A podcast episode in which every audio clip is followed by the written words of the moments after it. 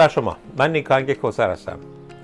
با کسی دیگر از مجموعه با هم درباره آب حرف بزنیم با شما خواهم.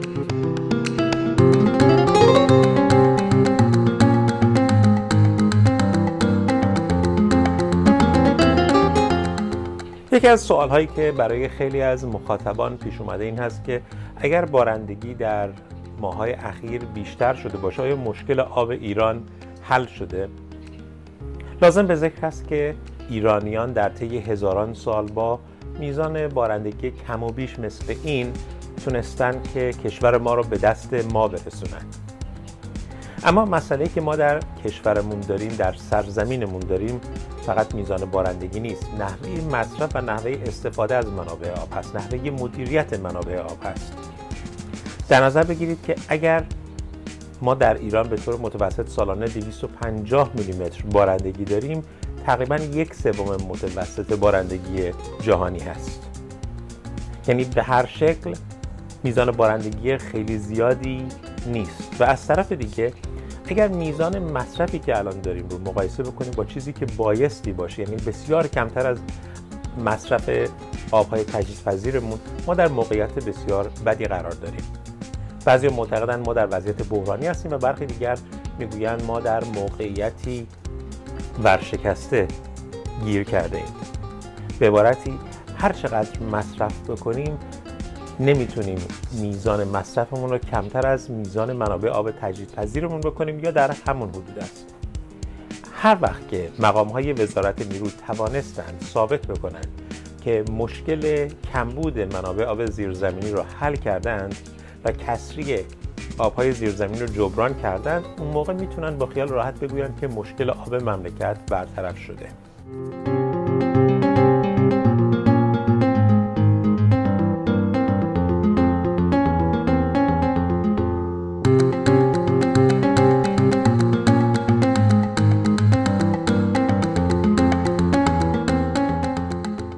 این روزها مجددا بحث انتقال آب داغ شده. فعالان حوزه های آب در شبکه های اجتماعی دارند تذکر میدن و یادآوری می‌کنن آثار طرحهای انتقال آب بین حوزه‌ای رو. وقتی آب از حوزه رودخانه دز منتقل شد به منطقه قوم آثار منفی زیادی بر روی مبدع بر جای گذاشت. الان در منطقه علی بودرز و نواحی مختلفی که آب از اونجا برداشت شده قناتهای زیادی خشک شدن. چاهای زیادی خشک شدن. در شکوهای زاگروس در جنوب غربی علی گودرز تعدادی از سرشاخهای رود بزرگ دز جریان دارد سرودخانه به نامهای در لکو، در دوزان و در دایی منبع اصلی آبی هستند که باید در این طرح انتقال یابند. بر روی هر یک از این رودخانه ها یک بند انحرافی احداث می شود دو تونل به طولهای 1600 و 2200 متر مجموع آب این سه رودخانه را به این نقطه انتقال می دهند. از اینجا آب می بایست با گذر از ارتفاعات 1400 متری به رودخانه انوج یک انتقال یابد. برای این کار راهی منطقی تر از احداث یک تونل به طول بیش از 9 کیلومتر وجود ندارد. سپس آب مسیری 7 کیلومتری را به وسیله کانالی سرپوشیده طی می کند تا به رودخانه انوج دو برسد. و اما مهمترین بخش این طرح آب باید از مانعی به نزدیک به 40 کیلومتر عبور کند تا به حوالی گلپایگان برسد. انتقال آب بین حوزه‌ای یکی از نشانه های قدرت می‌تونست باشه برای وزارت نیرو و پیمانکاران اما الان یکی از شاخصه های بسیار بد در کشور ماست که چگونه می‌توان وضعیت بسامان یک منطقه رو به وسیله کشیدن آب از اون نقطه نابسامان کرد. آب دزدی تعارف نداره آب دزدی شاخ و دم نداره. روشی که شما آب رو بدون اجازه مردمش از یک منطقه بردارید به منطقه دیگر صادر بکنید دزدی هست. جالبه که در کشورهای اسلامی روش قدیمی رو اجرا می‌کنن برای دزدان و اونم قطعیت هست. از منظر حقوق بشری خیلی ها به این مسئله اعتراض می‌کنن. ما هم در برنامه های خودمون به هیچ عنوان تابع قوانین و قواعد ناقض حقوق بشر نیستیم. اما یک سوال وجود داره. در کشوری که مدعی پیروی از آین اسلام هست آیا دزدی مجازات نداره؟ مسئولیت دزدی از منابع آب کشور با کیست؟ چرا با قطع ید معنوی نهادهای قدرتمند موافق نباشیم؟ چرا با قطع ید قرارگاه خاتم الانبیا مهاب قدس دزاب و نهادهای دیگری که وابسته به ساختار حکومتی هستند و منابع آب کشورمون رو به قارت می‌برند موافق نباشیم. راجع به این با هم صحبت بکنیم که هر چقدر این مجموعه ها دزدیاشون بیشتر بشه سرزمین ما آسیب بیشتری خواهد دید.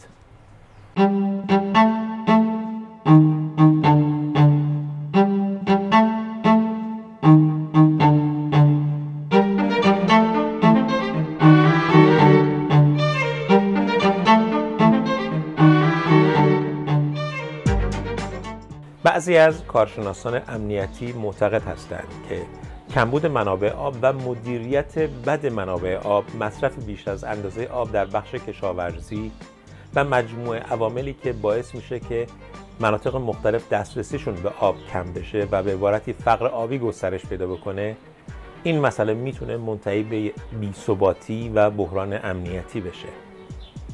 توجه داشته باشید که برخی از مناطقی که در زمستان 1396 شاهد بحران و اعتراضات شدیدی بودند. دقیقا مناطقی بودند که به واسطه مدیریت بد منابع آب شاهد افزایش بیکاری در آنها بودیم. این مسئله می‌تونه در ماهای آینده در سالهای آینده باز تکرار بشه. این روزها باز هم میشنویم اعتراضات کشاورزان رو به دولت به واسطه اتفاقاتی که داره میفته نکته مثبت این اعتراضات این هست که این بار کشاورزان و کسانی که حق آبداران سرزمین ما هستند به همدیگه اعتراض نمی کنن. به دولتی اعتراض می کنن که مدیریت بد اون باعث نابسامانی شده فعالان حوزه های آب و محیط زیست به جای اینکه با همدیگر درگیر بشن بایستی اعتراض خودشون رو متوجه بخشی بکنن که باعث شده منابع آب این سرزمین از دست بره یادمون باشه شرکت های مشاور، پیمانکاران و کارفرمایان پروژه های بزرگ عملا در یک ساختار غیر دموکراتیک توانستند پروژه های بزرگ رو به سرزمین ما تحمیل بکنند. به اسم تأمین منابع آب برای کشاورزی، شرب و صنعت دارند منابع آبی نسل‌های آینده رو از بین می‌برند. وظیفه تک تک شهروندان و ساکنان حوزه هایی که در خطر هستند چیه؟ بایستی در این باره بیشتر با هم صحبت کنیم.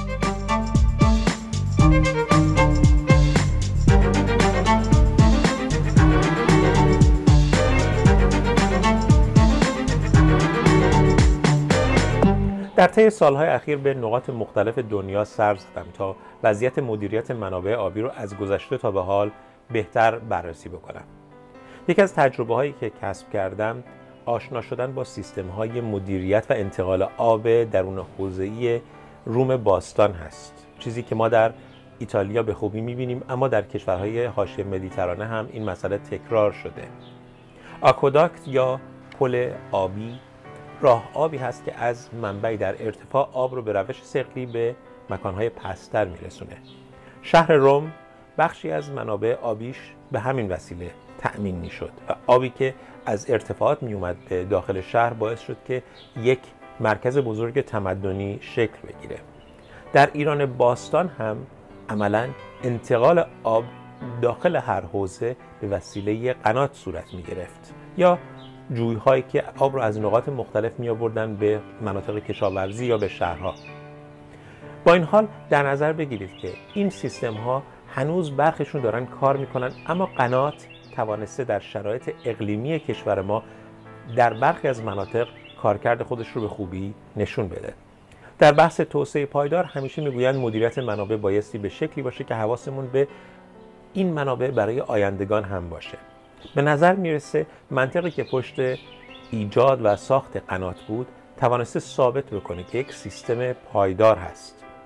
با اینکه الان با توجه به وضعیت منابع آبیمون نمی‌تونیم بگیم که قنات همه مشکلات ما رو حل می‌کنه اما بخشی از مشکلات رو میشه با توجه به دیدگاهی که پشت ساخت قنات و مدیریت آبهای زیرزمینی به اون شکل بوده می‌تونیم ازش یاد بگیریم. قنات ها به عبارتی زهکش هستن که آب رو از سفره آب زیرزمینی می‌کشن و از طریق جویهایی به بیرون منتقل می‌کنن. اگر ما بتونیم منطقی که اینجا قرار داره رو بهش توجه بکنیم که این سیستم ها آب زیرزمین رو بیشتر از یک حدی برداشت نمی کنن و اجازه میدن که آب مجددا برگرده به سفره آب زیرزمینی در اثر بارندگی یا آبی که از ذوب برفها حاصل میشه و دو مرتبه سفره آب زیرزمینی رو سیراب کنه می‌تونیم بفهمیم که ایرانیان باستان چگونه توانستند مدیریت بکنن سفره آب زیرزمینی رو بدون که نابودش بکنن. اما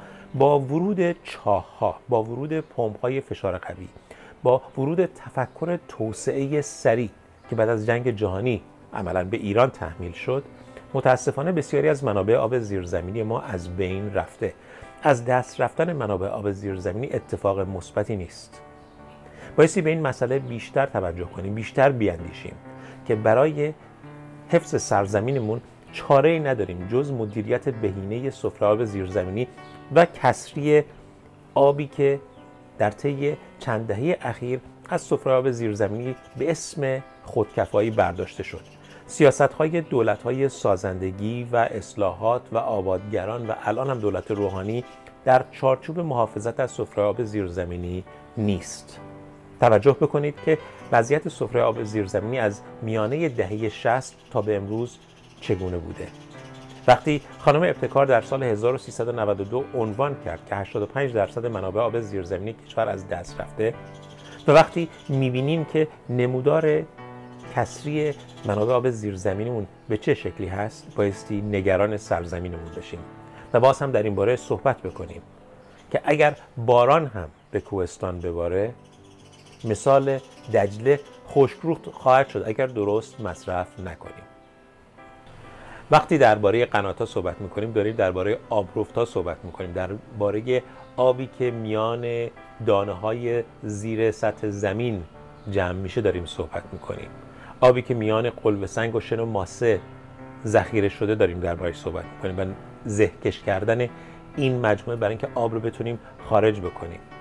اگر سطح سفره آب زیرزمینی بیاد پایینتر قنات خشک میشه. همون اتفاقی که در مناطق نزدیک علی گودرز اتفاق افتاد. جاهایی که آب رو از اونجا کشیدن و بردن به قم.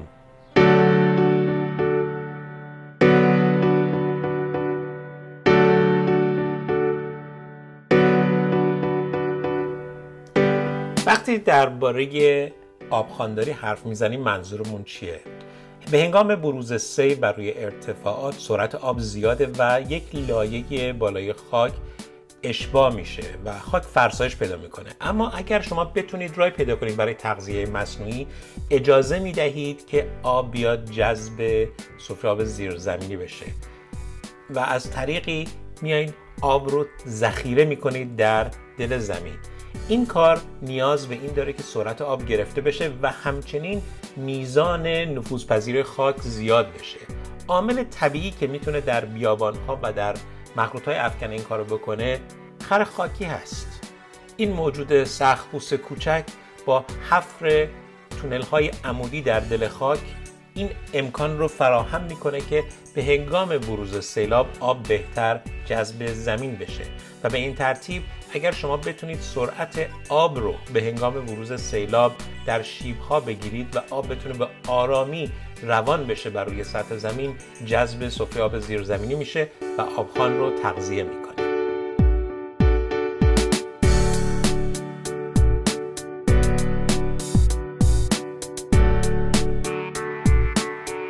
درباره حقوق بشر و آب بیشتر بیاموزیم و یاد بگیریم. که مسائل رو به طریق مدنی دنبال بکنیم. اما نگذاریم.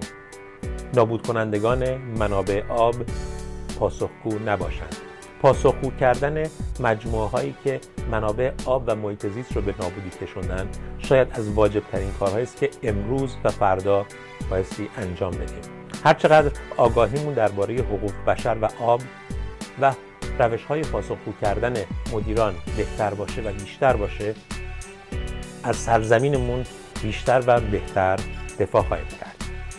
تا درود دیگر بدرود.